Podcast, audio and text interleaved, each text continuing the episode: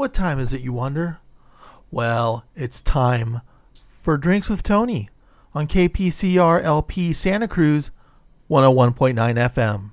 Bump, bump, ba sound. Tony DuShane here. Welcome to episode 142 of Drinks with Tony with my guest, Claire Phillips. She's the author of a new book, A Room with a Darker View Chronicles of My Mother and Schizophrenia. Enjoy the show. Hi, I'm Claire Phillips, and you're listening to Drinks with Tony. Get on the Drinks with Tony show. Yeah. You're listening to Drinks with Tony. I'm your host, Tony DuShane. Today on the show, we have Claire Phillips. She's the author of the memoir, A Room with a Darker View. Claire, how are you? I'm well, thank you. I'm trying to keep in the spirit of Tony with drinks. And I told you I, I have a very refined glass of white wine. Somebody um, came over this weekend and brought a lovely bottle, and so, well, I'm tasting it. and it's good. What kind of what's the what's the uh, what's the wine title? Oh you gosh, it's so fancy. You know, I never drink white wine either, so I have to look in the refrigerator to tell you. And you know, we're at home on Zoom, so we can. And it's uh, I don't know a Pisano Rio de la, los Pajaros. What I hear it? great things about that one. You've heard of this? No, I haven't. yeah, I don't know anything about you know white wine. Yeah, I just, I, you know what's on sale. Yeah, exactly. It's just like oh, the grape juice, but but but it makes me feel weird. Okay. Yes, take it, take it. I know. But then what you should do is you stick your pinky in the air as you drink, and then people think you know everything about wine. So that's the important thing: is how we look while we're drinking, not the taste or anything else. Well, it tastes good. I will just say that. Sounds good. Um, hey, you know, uh, the, the, you deal with heavy themes here. You and usually I'm not in. Yeah, I'm no, I'm totally into heavy themes. Don't get me wrong, but uh, you know, I, I'm also a goofy buffoon when we're doing a podcast. So, um, but the, I mean, the, uh, can you can you walk me through a little bit about your mom's uh, schizophrenia? Sure. Sure. Can, can, we start serious and then we'll just start uh, yeah. yucking it up?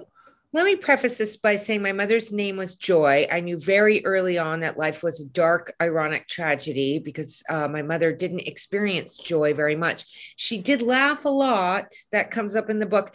But basically, you know, my mother was uh, kind of um, Jewish, raised uh, until about age 11 in uh, what is now Zimbabwe, then Rhodesia. Uh, her father was a medical scientist who worked on subtropical diseases and really changed the landscape of how um, medicine was practiced in in Rhodesia. Then basically, whites didn't care what happened to Africans if they um, got illnesses, and they, and white people weren't afflicted by them. They didn't they didn't practice medicine associated with it. Her father changed that, started looking at illnesses that African children suffered from and focused a lot on that. Well, anyway, that's a we'll get back to that. But he's he sent her. Are you avoiding the question? No, I, am kidding. I'm kidding. Sorry, I'm so digressive. Anyway, he sent her to boarding school in in England, and so she really didn't grow up with her parents, and she kind of developed her first psychotic break was in college at Oxford in the late 1950s. She had electroshock. Her doctor father came running to the rescue. Purportedly, she was doing worse with each application of this treatment. He he stopped them. He took care of her. She got better. He told my father, at least according to my father, that she would never get sick like this again. It was related to a, a fad, a diet fad, and and finals she was studying for law. And you know that really and this was- is in the 1950s so it's this is still kind of the archaic years of um you know yes. it's back in the day with uh, when you're like oh wait you you want to you want to have sex with the same sex as you? Then let's just stick you in a room because we gotta we gotta we gotta get this mental disorder taken care of. It was the leeches uh psychi- psychiatry days Yes. So so we just we didn't really before this the it was um torture how they treated people. The ECT was torture.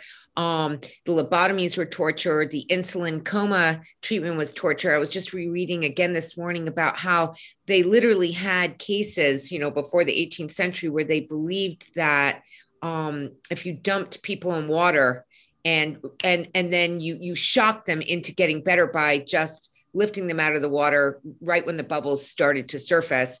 Um, and so they tried to basically simulate near death experiences to shock people out of mental health illnesses and it really goes back a long way you know the biological versus the religious look at you're possessed blah blah blah um, the Greeks were better at dealing with it being po- potentially a medical problem than than many other cultures. So yes, by the even though we had passed over from from deeming this a possession, um, my my mother's in my mother's day in the late 50s there still wasn't much treatment. Neuroleptics had just started. And you know the the my mother's story the i you know the irony is not only was she named joy but my mother had a very dark sense of humor. So what i wanted to say is don't worry we can laugh. My mother would be laughing. Um she'll enjoy the podcast. Yeah she like she like very dark uh, ironic things. So um yeah I, I sadly in those days they didn't know a lot about it and also i think my mother's story every every type of schizophrenia is different everybody's experiences of, of it is different. My mother had a very there's something called the prodromal phase where it's a very long latent phase between when you have full-blown psychoses and um, symptoms and it's sort of in the background. And I think for my mother, she got well quickly and it was in the background. And she was a quiet woman married to a brilliant scientist who may have had Asperger's. He probably didn't notice that she was very, they were both, I think, neuroatypical. Hmm. So they got along, they were smart, they were in their own world. If my mother was alone in her bedroom, quietly with whatever was going on in her mind. He wasn't interested or worried. He was at work. So, and she may have even thought that everyone else had the same you know uh, you know how you think you assume everyone else is is just like oh we all have this uh bloody migraine at 4 p.m and then you find out not everyone does and you go wait a second maybe i got to take care of this Yes, exactly. I think that makes a lot of sense. Why would she think there was something wrong? No, no uh, why would she think she's that different from anyone else? Although that psychotic break in college told both her and my father something which they didn't really deal with. So a lot of the um, book is about sort of the growing up with this nebulousness of my mother's condition, one that was never spoken of, one that was never treated, but got exponentially worse as she went back to work. And and and also one of the myths i think that i try to upend in this book i is that um it was just you know what the anti-psychiatrists say which is a, a, sensitive person's response to a mad world. No not true. My mother had a lot of economic stability. Yes the world was really unfair to women in her profession. Yes her husband may have been um, carrying on certain affairs uh, you know when he was off at at at at work or at the bar afterwards who knows what he was doing but um those things don't always drive people into a paranoid psychosis right so well so i guess you're not scientologist Oh, do the Scientologists are also very anti-psychiatry? Well, right? the, yeah, yeah, and Tom Cruise got in a bunch of hot water about ten years ago when um I think it was Brooke Shields was talking about post-mortem depression, and he's just like, "No, she doesn't need she doesn't need the psych. Uh, there is no depression as long as you get clear." Blah blah blah. And then and then his publicists were like, "Dude, we're trying to sell a movie. Can you like just bring it down a notch?" yeah, yeah, and I, you know, and I I have, you know, students and readers who will ask me oh well was your mother really undone by by you know her social circumstances and actually no i mean i think Elyn Saks's book the center um what is it? The center that holds? I'm going to get this wrong which is so embarrassing. Let me just look it up quickly oh getting it getting it wrong is a feature of this podcast. Okay good. Yeah. um, we're, we're good at getting I mean, it wrong it's like the easiest quotation here that it's based on. I should the center cannot hold right? It cannot. Um you know i didn't want to uh, uh, for me also because my mother's situation was so difficult by the time she did finally get treatment after she broke down and was catatonic in an airport near catatonic and was taken in against you know she was committed. Uh, she got treatment for the first time. She refused it. She was a lawyer. She was a public defender a criminal defense lawyer. So um, she really knew how to keep quiet how to take care of herself and uh, refused to get treatment um, until she finally broke down and uh, and that I mean that kind of makes well here's here's what I what I would think. It makes sense because she, the she probably doesn't feel like anything's as wrong as people are saying. And she doesn't she if she addresses it that might bring her to a she maybe be scared to go to a worse place if it's addressed yeah? Yes exactly. And she never you know my parents were both from sort of mid-century post world war ii england. They really never talked about their feelings.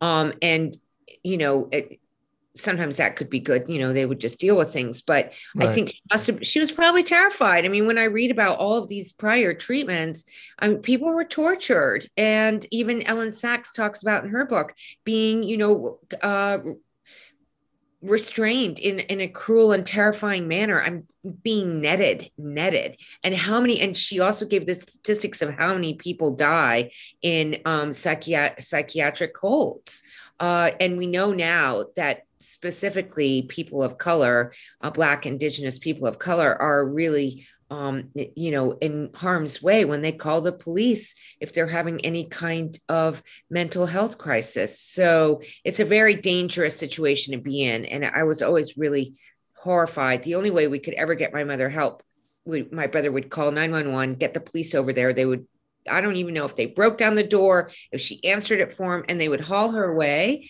I don't know how they treated her. She, ne- I never asked her because I didn't want to embarrass her and make her remember something that was painful. I wasn't sure she remembered. So it, it was really devastating to have your family member treated that way. You know, it's the my dad had a nervous breakdown when he was 37 and uh and and they had me when i was a teenager. So i was you know i was thinking i was around 19 at the time. And um then i then i was turning 37 and i was in therapy at the time. And i was really scared that i was going to have an uh, that i was going to repeat it. Did you did, did you any of those fears come into you? Sometimes that's, you're that's very powerful. Yeah i think that's really important. And that's why it's so important for people to know their health history. Very young i was very mad at my mother my mother and I were kind of adversaries from the time I was three years old. You know, when I went to the hospital when my brother was born, it's in the book. I asked, she had a thermometer in her mouth, and I said, Mommy, are you sick? And she burst out laughing and she said, Oh, yes, yes, I am. And I just didn't, just didn't want anything to do with her after that. And um, I so and you're probably I, really into it because kids are so intuitive. So you probably knew there was a larger problem, and you just saw the thermometer, and it was so yeah. Yes. And she knew, and I knew, and I think she thought she was getting one over on all of us. I really don't know what's going on in her mind, but she was that terrified me. And so I was so committed to being nothing like her. I would spend a lot of time imagining my mind and my brain and creating hemispheres for myself where there was like the fantastic and there was reality. And I was convinced that I would never step over that line. And I knew my mother was every day stepping over that line. I didn't know it was an illness. I just knew she stepped over it. And I used to promise and vow to myself, I will never step over that line. Now that's wishful thinking because it really wasn't my mother's will, you know, her willfulness uh, to not live in reality that brought her that that I think it was just, you know, her neurons were, you know, were being over pruned or something, some neurological developmental issue. Um, so it could have happened to me. It happens and it could, and there's late onset disease. So it's not talked about enough, but to be afraid that that could come over you at 37 is not an, an, an unfounded fear. It's just, I, I think I created a way. Maybe that's part of why I fought with my mother so violently because maybe I needed to separate myself from her as a way to sort of create this false sense that that would never happen to me. So oh, interesting. Yeah. Yeah. So, I mean, I've had my own, like, I'm probably slightly manic depressive, you know, like where I have my like up ups and my down downs and yeah. down, but I sleep and I don't hallucinate. You know, whenever anybody wants to give me acid or mushrooms, I kind of like I don't. I really, my family, we just we don't want to hallucinate. And, and so, how often do people offer you acid and mushrooms? Is this well, a daily occurrence? no, but recently it's come back up, and I'm like, um, I can't really do that. You know, uh, I, I can't do it either. People like go, hey, you know, you would do really good if you did if you just tripped out on shrooms, and I'm like, I don't know, man. I'm like, I'm so sensitive to like life. I it's do I really need to heighten those senses even more? no and i'm like already living in i mean i say that i wasn't like my mother in creating oh, I, I didn't create whole fantastic worlds for myself but i live on the edge of something right otherwise i would not uh-huh. be in this creative field so yeah i don't need it i say if you really need a change you know a mental change i don't you know take a nap and then maybe you'll have some fabulous dream People have no idea about the great drug of naps. and I could I found them cheaply too. They're very easy to get on the street. So That's right. That's Yeah. right. And they do they do all this and you don't have a hangover and you don't have to worry that you end up in some, you know, place you don't want some hospital you don't want to end up in. My brother once when he was 19 because of the trauma of this family life and caring for my mother and not really ever getting any care himself, he smoked pot one day and he he that he was stoned for like a month. Like it never went away and he Hmm. had to drop out of school. He had to go get a therapist. Um, actually, I encouraged him. What really helped was I encouraged him to go to my tarot card reader in San Mhm. Francisco. Her name was um, Uma, and Uma pointed to the worry card and she said, "You're worrying about being. You're worrying about being mentally ill. You're not ill. You're worried about it." And then it went away for him huh. but he broke down you know he had that it can trigger stuff sometimes Yeah, yeah. um, and so depending on yes your background um, your biology you may not want to participate in all of that you may not need it So uh so your brother care gave to your mom a lot. Uh, and then you did in later life. Is that the yeah uh-huh. it was kind of like by the time my brother had by the time my brother had a child and then was divorced and single he really didn't have all this extra time to manage my mother's uh, I divorce divorce and children take up a lot of time. They don't tell you that when you go get married and before you have a kid. It's it's not in the manual. No. So if you're a single parent, you know, you've got you've got a lot of when especially when they're really young. And Yeah. so yeah, so by then I was a bit more stable. It took me a long time. One of my friends said to me, I think you chose to be not very stable so you wouldn't have to take care of your mother. Like you're out of Oh. that, you're out of that role. I don't completely think so. But yes, I never wanted to be the caregiver of my family. And I didn't really have the natural proclivities like my brother.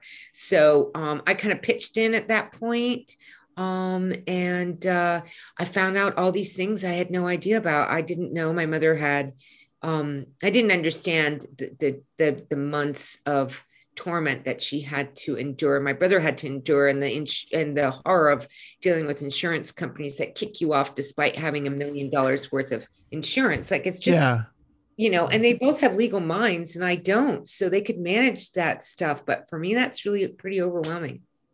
The insurance thing is atrocious. I I've I had to fight myself to um what for therapy and getting coverage and stuff for for about 15 years with uh blue blue shield. And i had to i had to learn the laws of healthcare because nobody on the phone is advocating for you. And i would get to the top supervisors Yeah. and then they don't have communication to the department that's above them. So they're like this is all we can do. This is what we have. And i'm pointing out laws and going okay this this and this. So this is going to come back to you as a class action lawsuit and they're just they're like what? And so and then i ended up getting a lot of money back through a class action lawsuit but i'm just like Incredible. but at the same time it's just like i needed the help six years ago you know and the, and i had to fight you this much. And then i had to put all that all of my health care on credit cards. And that so it's uh it, i learned a lot. It really blows my mind how just scheming and awful these companies are that you know they have the beautiful commercials of like we can give you erectile dysfunction uh pills you know and you're just sitting there going you all you guys are trying to do is just not pay because it's cheaper to have a class action lawsuit and have people go ahead and just deteriorate that's just terrible. And to think like right now, England is the, the elected officials in England have persuaded their populace to vote for getting an American privatized system of healthcare. They think somehow it's going to be better for them. I mean, they're and and they've adopted the the well model. maybe maybe their dental will be a bet will be better we are you but you can't there is no dental in this country. no no in, in england they all have crooked teeth right that was that was a, that was a dig at the english in America we don't even have teeth. right my neighbors were telling me they were thinking of um, you know uh, retiring to alabama. You know i live in altadena and they were thinking of retiring with family in alabama and they took a trip across country. They said oh wow it's like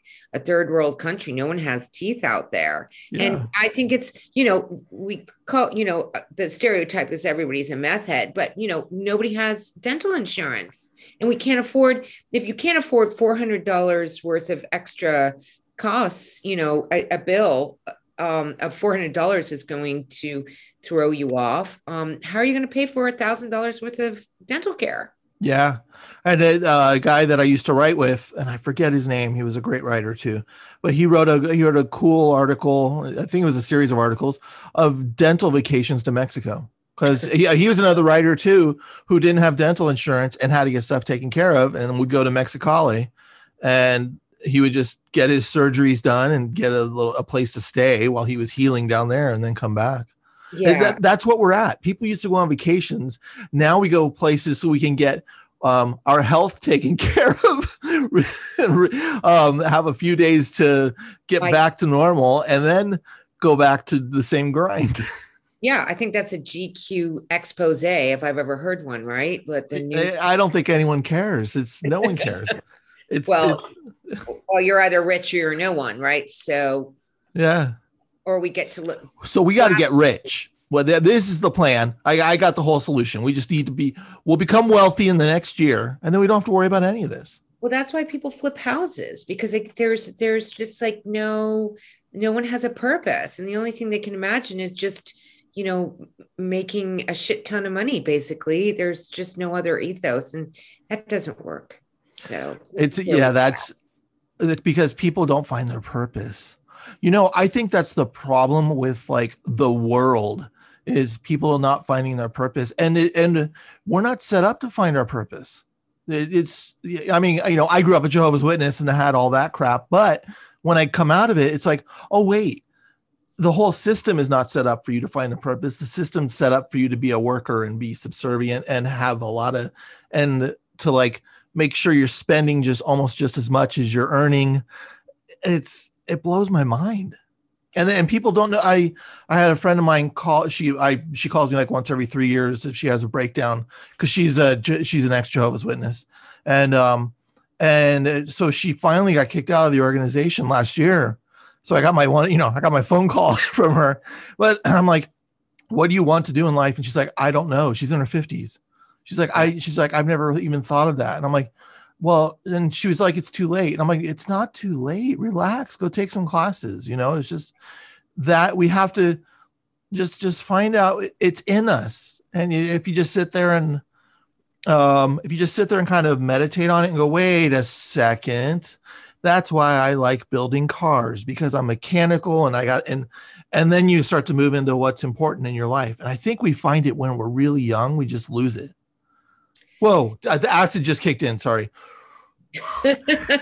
yeah, if we're lucky do. And that's, you know, and I'm, I'm going to go back to my book because I just thought of, I have a neighbor who's in her 50s and she's so charming, but she hasn't found a purpose, has basically just done retail, but struggles at that, as you can imagine, to make a living in your 50s tried to get encourage her to go back to school.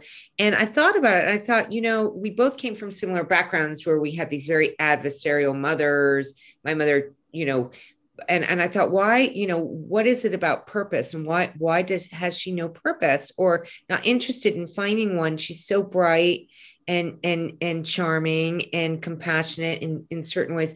And i thought you know i got very lucky when i went to san francisco state and i worked for those women who ran their own bathhouse miracle baths. And they were like lesbian like lipstick lesbians who like had their own alternative community and um you know it was like right before aids and and then unfortunately a lot of people who worked there got sick and they participated in in people's healthcare as best they could. You know they gave me like a i had role models people who were very independent and and show something they believed in and and saw something in me whatever it was you know it was pretty minimal. I mean it was also the faculty and the creative writing part program at san francisco state that gave me opportunities and those kinds of things make helped me stay on a road as bumpy as it may have been as misguided as i may have been as unskilled or unprepared to be in the world as i may have been in my 20s and even my early 30s um, I had mentors, and that was lucky. It was because I was in a place like San Francisco that had such a burgeoning bohemian or alternative community. Even this new agey stuff that, like you know, Louise Hay kind of blamed people for their for AIDS. You know, they didn't have like the right outlook. These kinds of things that were really, you know, new age isms. That whole kind of new age thing can be very flawed. Um, but nonetheless, I was really lucky that I landed somewhere like that in my 20s, not having had certain, you know, I also felt kind of lucky too that because my family made me so angry with their inability to deal with reality, my mother's illness and other things. I, I refused to be a daddy's girl. So I sort of was not going to go the route that many of my private school friends went and just kind of barricade myself in a, in a world of, of privilege and, and white privilege in class and have no experience or connection to community outside of that. So and some- that's it's a it's interesting because that's it's it's like the bubble. The bubble thing is is is uh it's rough going. I mean, I, you know, I get it. You're you're with your community and you don't you don't stray from your community in a certain way. Right. Right. I feel like we have that in common with uh, Confessions of a Teenage Jesus Jerk and um, my experience of you know sort of breaking out and and having um literature in an alternative community to turn to when you've been insulated in this little world That's yeah what, I, it's the only group of weirdos I, I I understand is writers. Yeah. it's a it's a good it's like a great club to be in. I if I'm working with students, you know, and some of them have a some of them have a dream of fame and fortune, and I'm like, you're in the wrong place. You got to go somewhere else. Uh, if you're in this for that, get out um, because you're you're really not going to make a lot of money. It's gonna it's it's it's it's a rejection life, and um, but at the same time, it's the greatest club to ever join. It's just like the, the I'm with my weirdos, and that's all I care about. I got the tribe, you know. Exactly, and it's rich, and um, if we're not competing over crumbs, because basically our culture does not support. There are no grants for writers. You know, there. Yeah. It, the artists do better. There are better, te- many more teaching positions for artists, many more grants for artists. Writers really, you know, it's it's like you said, it's really tough going, and you might have ten great years. And um, I won't name names, but certain really celebrated authors of my generation would not be making a living if they didn't have a professorship. It's just not possible my writers retreat my writers retreat and my grants have been eat rice and beans for uh, two years. It's just like just just bring the level of needs down to get what i need to do done and then go oh okay now i don't have to it, that's that's how i get that's how i've created my own my own uh what do you call it? Adjusting the the income. Right. richard hell I, I interviewed richard hell this the singer who was um like maybe 18 years ago. And he taught me one of the because that guy's a legend to me. He was he's the king, he's the god of no wave. He had, you know, I'm just I've I've loved Richard Hell ever since I've heard of him, you know, in the 90s. And I was just and I got to interview him. I'm interviewing this god right in front of me. And I was asking, I was like, you got to be making a lot of money on your music. And he's like, oh, I don't make any money on my music. And I'm like, what? And he's written, yeah, he's written two books. He's like, I live in the same apartment in uh, near Greenwich Village that I have since the 1970s, and my needs are low, and that's the only way I could be a writer. And I went, oh, you know, I'm looking at him as you're Richard Hell. You're in a palatial penthouse flat, oh, you know, and it's just like he then he told he kind of really set me straight. He's like, that's not how it is. My needs are low, so I can live this life. So because this is who I am. Right. And, you know, this reminds me of like, you know, other authors who've made like Sarah Manguso. I know she's like, well, just wear the same couple of outfits if you're a writer. You can't afford to do anything else. And, um, although I don't really live that way, I wish I did.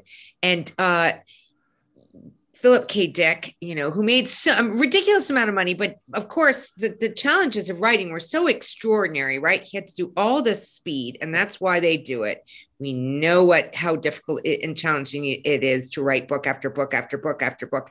He'd be writing one book, editing another one at the same time, not receiving royalties from these A-list publishers. It's shocking. They don't send your royalty checks. And um, living, like you say, on rice and beans. And that really, you know, that kind of lifestyle, you know, land, landed him with a, you know, a heart condition. And he died at 52 before he ever saw much of the wealth that would have come his way. And when I teach my science fiction writing classes, I, I often start with a letter that he wrote to somebody he was asking, I think a lawyer or someone for some money or a reprieve on a bill. And it's, you know, it's, it's 2000 words of every ridiculous money saving activity um, required by him to survive. And it's almost satire. It's hilarious. It's sad. It's absurd. And it's a reminder that, hey, this is how you're going to end up having to live. And you're right. It's do something else. You might want to go into that fancy screenwriting game, which, you know, has, I mean, TV writing is so exceptional these days when you say the writing, the dialogue. Oh, it is. Uh, it's. I mean, I'm kind of. I've kind of been in a. I have have a weird relationship with that game. You know, like, well, essentially, I haven't made that much money in that game. That's my weird relationship. Well, but I, I um. Also difficult. I mean, everybody's fighting fighting for those plum positions. And and that's the thing. So much of it gets corporatized. Mm-hmm. It's it's. I used to think, oh, I want to be staff on a TV show to get the health insurance right? And then I'm like, I'm like what the hell am I thinking? Because oh, if you're staff on a TV show, you just have to mimic the voice of the showrunner. So essentially, it's just it's almost like being one of Danielle Steel's ghostwriters. I don't know if she has ghostwriters or not, but it's almost like you, you're you're a whore. I'm a whore. You know, it's it's and, but at the same time, it's a very particular skill. And and I agree. You know, it's funny when in my mid 30s or early 30s, I came back to Los Angeles and I was like, oh, I mm. can't work for these pennies that I'm being paid to teach. It's really hard work and I'm not getting any money. I'm making less than 20,000 a year. Why am I doing this? I'm going to do something else. So I started I started hanging out with my TV writer friends and I started writing pilots and of course the pilot was based on my own uh, fantastic novella, The Black Market Babies, about triplets who are separated at birth who reunite at San Francisco State during a budget crisis to discover they're all missing a pinky finger, which is how they were like connected. And, and wait, and we could find that book. Yes, it's well, it's uh, it's on Amazon. Probably okay. Still. it's out there, and Good. Um, and you know they they go on a romp a kind of crazy romp to find their real mother. Of course, they never find their real mother, but they they have some wacky encounters. It's kind of like the late '80s uh, San Francisco, or you know, uh, it's got that kind of vibe. And um, and the sisters are called Heather, Heather Lavender and Iris, right? So um, I I created an animated story based on that novella and I tried to shop it around and I actually got some like pitch and somebody offered me the opportunity to, to write like a full season summary pitch. Of course I wasn't quite quite ready for that. But um I, I, I, and then I found like an agent, someone who would be interested in working with me, but they wanted spec scripts. And I realized I couldn't write a Simpsons. I couldn't. I spent months alone in my room. In, in it was like, I think the longest writer's block I've ever had. I bought books on how to write a comedic sketch. I know that you need three jokes per page. I did right. all that. Nothing came out, nothing. And finally, the day I realized I was never going to be a TV writer was the day I could start writing again. It was just, it was really a, it, because I couldn't, my, my soul wasn't capable of it. I could not mimic. I, I think it's a great talent to have. I don't have it. Right. And that it's that's it's so funny because I tell my students because uh, I'm teaching screenwriting now because I was teaching novel for uh, a long time, and then they're like, you know, a few years ago they're like, hey, look, the the um what do you call it? The enrollment's really low in novel writing, you know, and they kept wanting me to move to screenwriting at UCLA Extension, and I'm like, yeah, no, I'm I'm a novel guy, I'm a novel guy, and they finally went. The enrollment's really lo- getting lower. Essentially, we're going to have to let you go unless you start teaching screenwriting. So I I was like kind of against it, but now I embrace it and I love it to death. So I'm glad I got in on it. But I always, but I always tell the students, hey, look, it's hard and it sucks, but find your find your truth in it. Find your find your soul to the story and get it in there. And okay. that and that's and that's how I try to do it too. It's just like it has to mean something to me. And if it doesn't, I don't care. You yeah. know, that's great. The Simpsons makes me laugh. But if I'm going to write a script for The Simpsons, some heart needs to be in there from my heart. you know, but I I I wouldn't be. I I watch The Simpsons now, and I'm like, this is this isn't funny anymore. It's it's 30 years. These people are just it's a corporate job at that point. It's you might as well be pushing paper because it's let's do the same thing over and over and over again. And is is is terribly uh enervating, you know, it just really saps you of, of all life for me, at least I found. So yeah, and I was gonna ask you, so teaching screenwriting, I mean, there's so many people. There's this one dramatic uh theater uh, author uh, of teaching theater who I really liked, whose name I think he was Eastern European. I'm blanking on right now. But is there like an a uh, person? Is there a particular author whose book on teaching screenwriting you think is actually helpful and not just you know? Um, a book. Well, so I I assigned Blake Snyder the Save the Cat as as uh as one of the books for the for uh, everyone to read. But I also let them know he's in that case this is like he he does a good job explaining things and he'll debunk stuff, but you know learn his stuff, but then kind of try to unlearn it too. But at the same time, you do have to stay within the structure, and it's essentially the hero's journey. So I do um I do like I encourage them to dive into Joseph Campbell and all that stuff, but um but in the you know in the end no one cares. It's it's just it's hilarious what uh it's hilarious and and they they go up the it's a lot of these people go up the go up the corporate ladder just like in a corporate job when they're like oh okay i'm a production assistant for five years and then i get to be an assistant in uh, the writers room for three years and then i get to do this and it's just like what they're doing is they're teaching you how to suck it's just like they're su- they're sucking all the creativity out of you. So by the time you get there, you're gonna write the same thing they do. It just it's like it's like uh, SNL, and that's all you know. That all that's all been kind of Harvard graduates. You know, it's just like if you're from Harvard and you're a little weird, you right. can join this club. Uh, yeah. If you're and you know all the, the talk show hosts, they're all from that. They're from a small little area, and mm-hmm. but they're not interesting to me at all. Craig Ferguson was interesting to me. I liked him. I, I veered. well, do you think that's why we have this kind of you know plethora of podcasts that they're they're just this massive um blossoming i mean it's just anywhere and everywhere and people have these massive followings do you think that the you know generation z and, and some of the millennials are like okay we don't want this corporatized um talk. It's so controlled. It's all about yeah. stars. It's all just they're all just shills for for the industry, and they and, and instead they want to do their own thing, which I think is so cool. It's kind of like zines, but like to the nth degree, you know? Yes, a podcast is like a zine, and I used to do zines when I was younger. That's like what I mean. Those zines are amazing. I, I if I go to if I go to a bookstore and they're they have zines on display, I'll try to at least buy one, even if it's not that great just because yeah. the, the, the, community. Yeah, the zine culture changes everything. Um, and there's people that came out of this. Like, I don't know if you know Aaron Cometbus. He wrote the Cometbus zine for many years,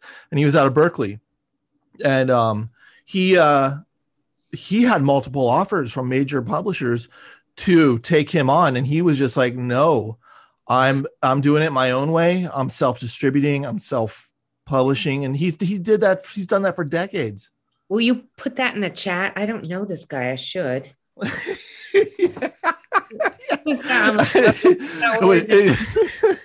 Can you put that in the chat? Do I sound like an old lady teacher? I am. Okay. no, no, we're doing a podcast, but we actually have a chat. That just cracked me up. I've never had that. My, uh... Can you put that in the chat? Yeah. Thank yeah. you. That's like, right. That's so, what I get paid to say. Please, can you put that in the chat? Now, so, so for chat. everyone at home, I typed Cometbus into the chat. thank you. Okay. Thank you. Yeah. Yeah. Uh, but it's, um, I don't know where I was going with that, but it's, and at the same time, uh, are we self-sabotaging ourselves? Are, are we really that great that we that we shouldn't just go belong in a room in a tv writer's room somewhere? Maybe maybe i'm the problem. That's well, I, this is where i go back and forth. I, think, I, don't i don't know. I think there are really corporate tv i mean i absolutely agree and then there are like you know i'll watch a show and i've got to think about which ones like where i'm like oh i'm a little bit like there are so many i just know with comparatively to the novel versus these rooms, they have maybe four or five people with very specific backgrounds, and they can add, like, I think Succession is written by somebody with an ear to like what's going on in these elite um, jet setting classes. You know what I mean? You get you get a Bret Easton Ellis only so often, who like is really tuned to the ear of their culture, um, but very often that you know they can have these very diverse casts that are very credible because they've got so many uh, they've got they must have so many different writers of different walks of life. So i think i think it has been really bad but i think that maybe with the you know advent of these streaming platforms they're getting there's getting to be juicier and juicier stuff out there for someone. I mean maybe they all still had to go to harvard. I agree. Like well I'm, I'm, uh, when i talk about harvard i'm talking about that that little elite top end. Yeah. everybody knows that. When i was in my third when i was in my early 30s and trying to learn this field which i so didn't belong in because i'd probably like duck if i was ever in a writer's room. I just freeze if i have to be creative in a group. I'm much better I'm alone. That's why I do what I do, right? I feel free that way. I don't feel free in a committee. Um, but I, I, was told then by my Harvard graduate friend who was working for his Harvard graduate friend, everybody's from Harvard. It's just the feeder. Yeah. And maybe that's changed. Maybe they're letting like Brown in. I don't know. That's funny. Well, but at the same time, the the we have we're in a juicy TV era where people are taking a lot more risks because of streaming. So it might, you know, it's not going to be the um, you're not going to be making you might not be making 25 grand a week. You might be making 1500 a week on a writing staff, but if you're working for a show that's really great. I mean, I I want to I want to be in a room where I'm just sitting there looking at the other people going, "Oh my god, I'm the idiot in the room. That's what I love doing. I'm like, I'm the idiot. Oh, I get to learn from all these people. And I, I just want to say this. I could be wrong, but I think that people who write for TV are also big drinkers. Like, you know, how novelists have that reputation. And and the reason they are is because it's so lonely and it's really hard to be alone. But you have a little something to drink. You don't feel so alone because you are having a little party in your head. Yeah. TV writers too? Yes, I saw yeah. one out at a museum. I, uh-huh. I, I, feel like I should try to say something naughty on your program. This is the best I can do. But yeah, I definitely saw someone who I'd been at his home via some other faculty member doing something else. And I saw him at a museum just knocking back those drinks at like one o'clock working and reading a book and knocking back drinks. And I thought, oh. ah, TV writing. Okay, not so different from us. Yeah. Oh, I, you know, it's funny. A couple, a few years ago, I went to, I went to one of, one of the things I love about living in Los Angeles is all the opera, the all the options to go see screenings and see the writers talk about the films and see the, you know, I love that. You know, I, I, I never liked Bradley Cooper until until my mom was in town and I'm like, oh, I was like, okay, Bradley Cooper is going to be talking that with the star uh, about a Star is Born, a movie I would never see in my life. And my mom's like, Bradley Cooper. And I'm like, we can be in the same room as him. She's like, okay, let's go. So I took her to see him. Yeah. And I and we went and saw the movie. And and I was touched by the movie. I was like, huh, interesting choices. I actually I liked it. I, it's not something I'm gonna run out and see, but I really liked the art of it. And then when Bradley Cooper went up there and talked about his writing process and directing process, and it was a 45 minute talk, uh, my jaw was like dropped. I'm like, oh my God, I'm a fan now. This guy thinks like a writer and a director, and it blew my mind. Where was I going with that? I don't even know. That LA's not so bad, and not everybody in the business is a drunk.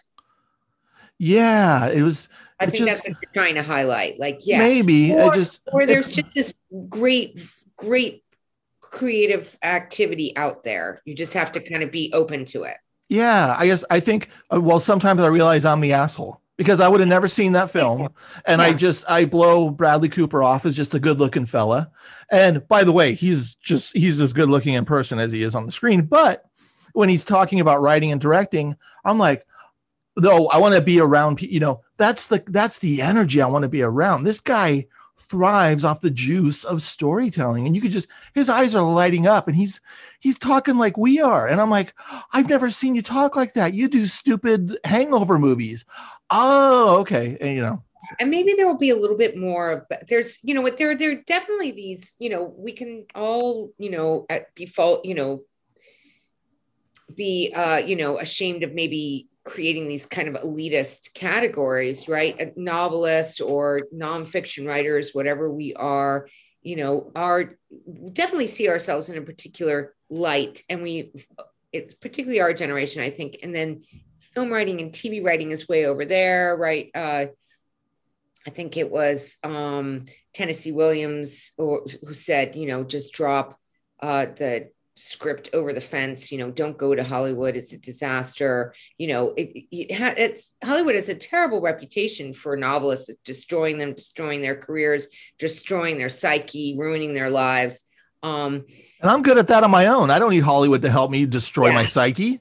Yeah. So I think, and you know, at the same time, I don't think like the literary literary world is particularly warm to people who work in TV who want to become novelists. So they kind of create their own um, little fiefdoms, and uh, it's easy to be polluted by that, right? But I mean, yeah. you know, you might feel the same way about a certain kind of realist author. Like, oh, I don't want to hear what Stephen King has to say. Stephen King, I find Stephen King much more interesting as a critic or maybe somebody talking about writing maybe than I do as an author. Maybe I'm not interested in reading his books as much as I might be interested in, in hearing what he has to say about the genre. Oh, Stephen King is my as far as I, I have tried to read like two or three of his books, even to a hundred pages, and I'm like, I still don't care. You know, when I'm reading the novels, but when I'm reading, I've tried The Shining. I don't mm. care. I loved it as like a 10 year old who picked yeah. it up in the supermarket. I think maybe you have to be 12 and pick it up in a supermarket where there's no culture. And you're like, oh my God. yeah, I don't know. I, but I love his, I love every essay he writes or even Stephen King on writing. Yes. You know that that's a, such an important. But there's like three books. I you know my, when people ask me, they're like, "Oh, what what book should I get to talk about writing?" I got this one about how to structure blah blah blah, and I'm like, throw all those away. Stephen King on writing, Walter Mosley, this year you write your novel, and Anne mm-hmm. Bird by Bird. That's it. That's all you need. And then just go off and live a creative life. And there's more, there's more in there where, you know, um, right. there's, there's a there's a choreographer Twyla Tharp, I think her name is, who wrote a great book on just the artistic life, how to how to how to do what you need to do and still kind of like be a functioning human being in certain right. Ways, so yeah yeah that's interesting. Yeah so i mean yeah there are all these there, there are different ways to appreciate these artists in different formats and maybe bradley cooper maybe you still wouldn't love a star is born but you love what he has you love how he embodies that that life.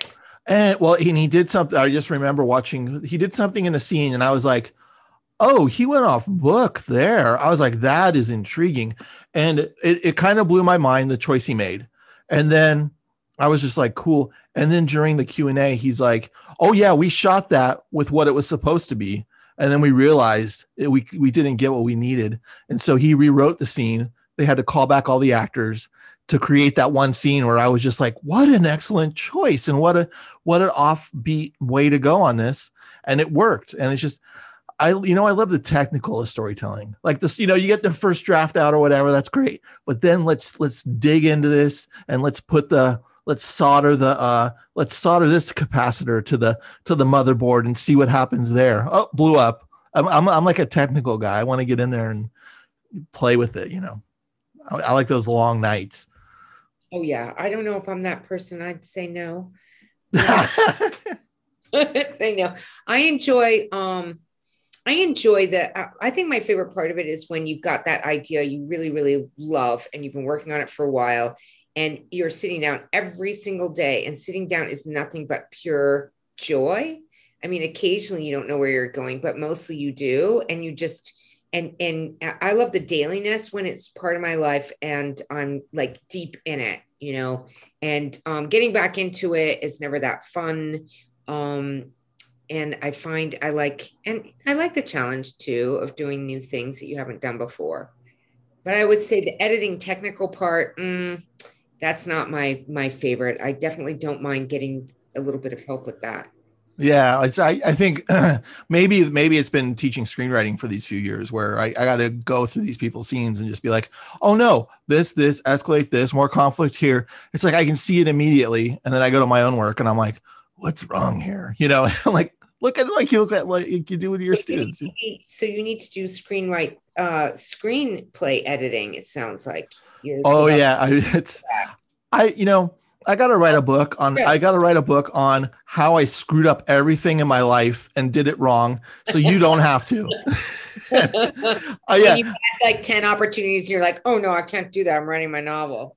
That or or the other way around where we all do that. It's like no i can't like no i really can't like i'm like i can't get into a marriage. I can't like go out on friday night. Like i have like 18 things. I'm like i can't do that. I would have liked to have moved to berlin and had casual relationships like nelly zink for 10 years.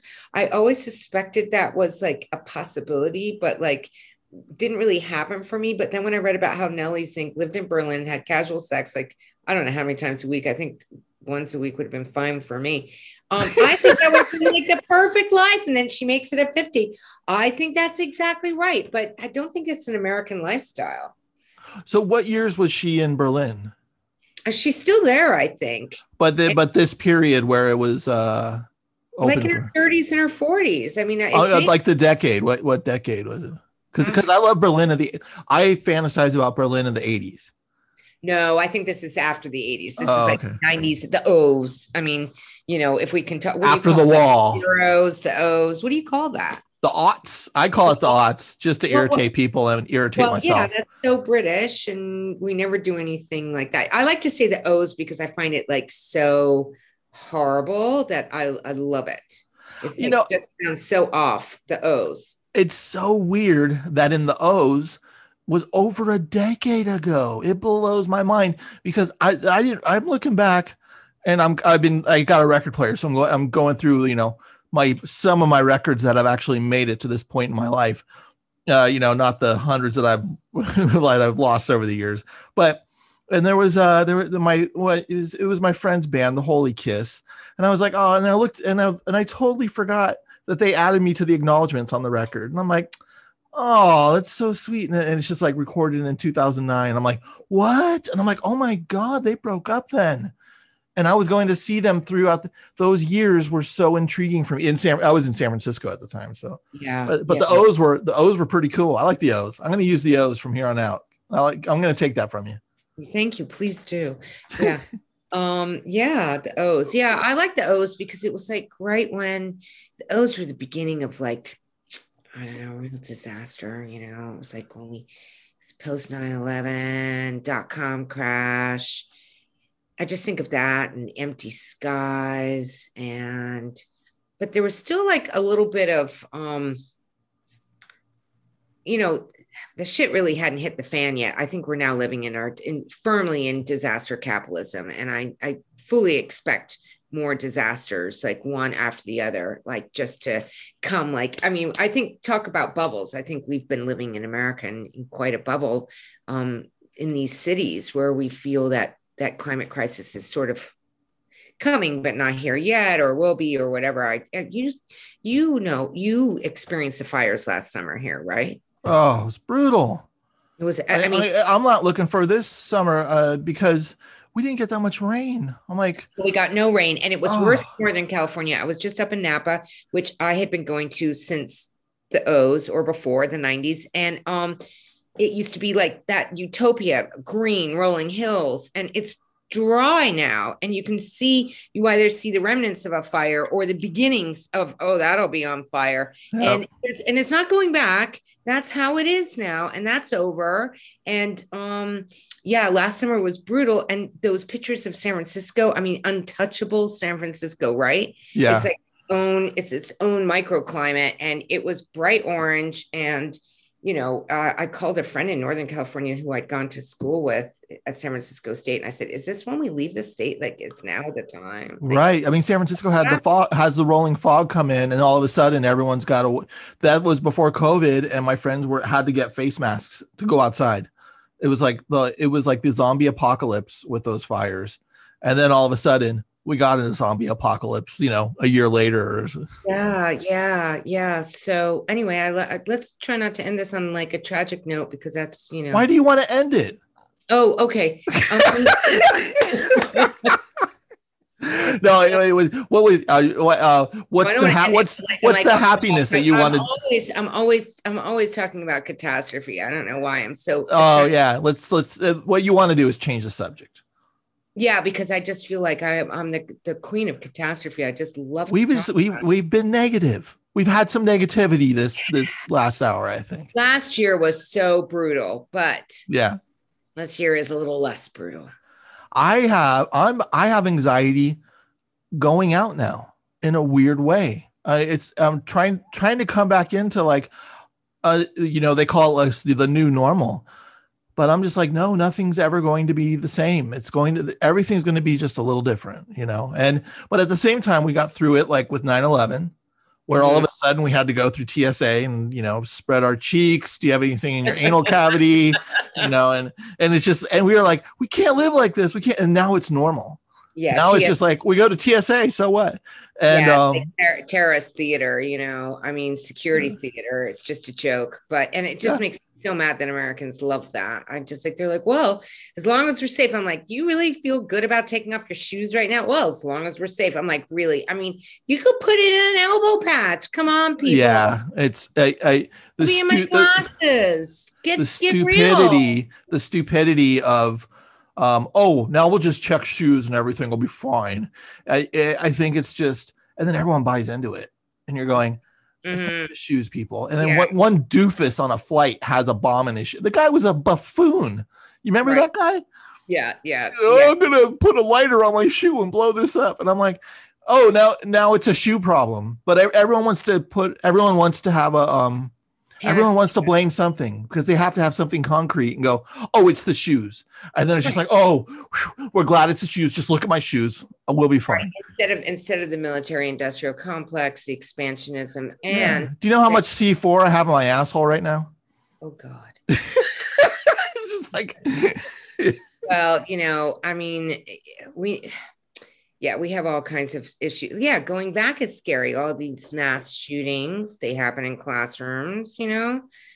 oh yeah. I I'm I've I think we got a long road of mass shootings ahead of us too. Why wait, we're going negative again. So so the flower flowers are pretty. What else?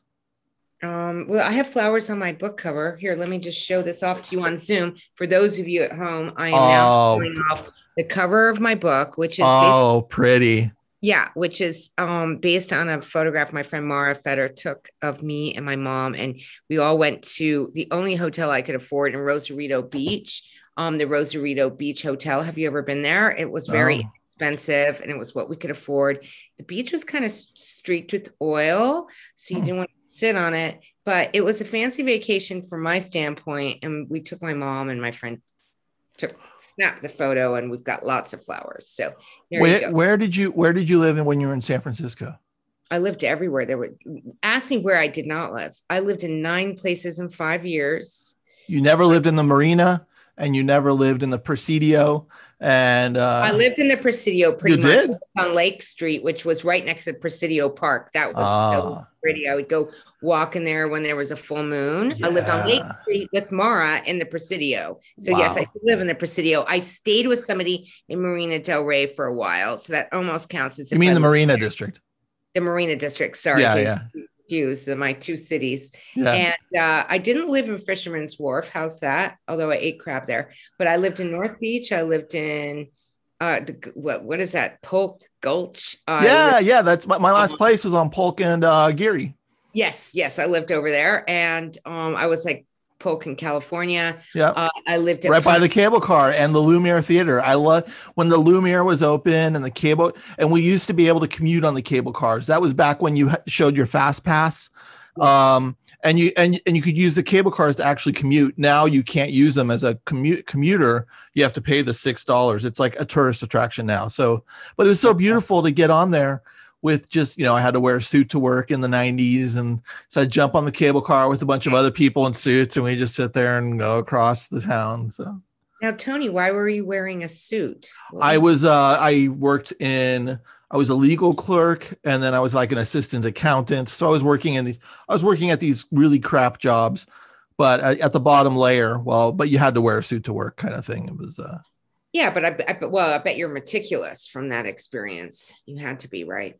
Well, I mean, I grew up wearing suits and preaching door to door, so I, I, actually had a very good suit collection, and I was uh, I, I, already had it set up. I'm like, oh, I could just go to work the way I used to preach. I mean, it was you know when I was in my when I was 10, 11, and 12, I was the idiot in the suit on Saturday mornings knocking on doors in my, you know, school district. But I think that preaching and teaching, you know, you know, being able to kind of create a community and, you know, have a stick. I mean, it's it's kind of a pretty formative communication tool, is it not? I got a shtick. Yeah, I, am gonna. I, that's gonna be my new bio. Tony DuShane. I got a shtick. Yeah. And you, but your family's like okay with you having like moved on from from the Jehovah Witness. My thing. parents are. The rest of my family is not. Well, that's okay. You don't want too family. It's too. It's yeah. Too, screw screw them all. They can all they can all die as the scum they are.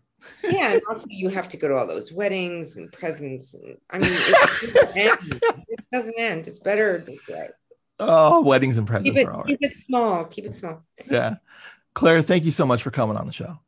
Great. Thank you for having me, Tony. Claire Phillips on Drinks with Tony. Check out her new book, A Room with a Darker View. Next week on the show, we have Michael Easter, author of The Comfort Crisis Embrace Discomfort to Reclaim Your Wild, Happy, and Healthy Self.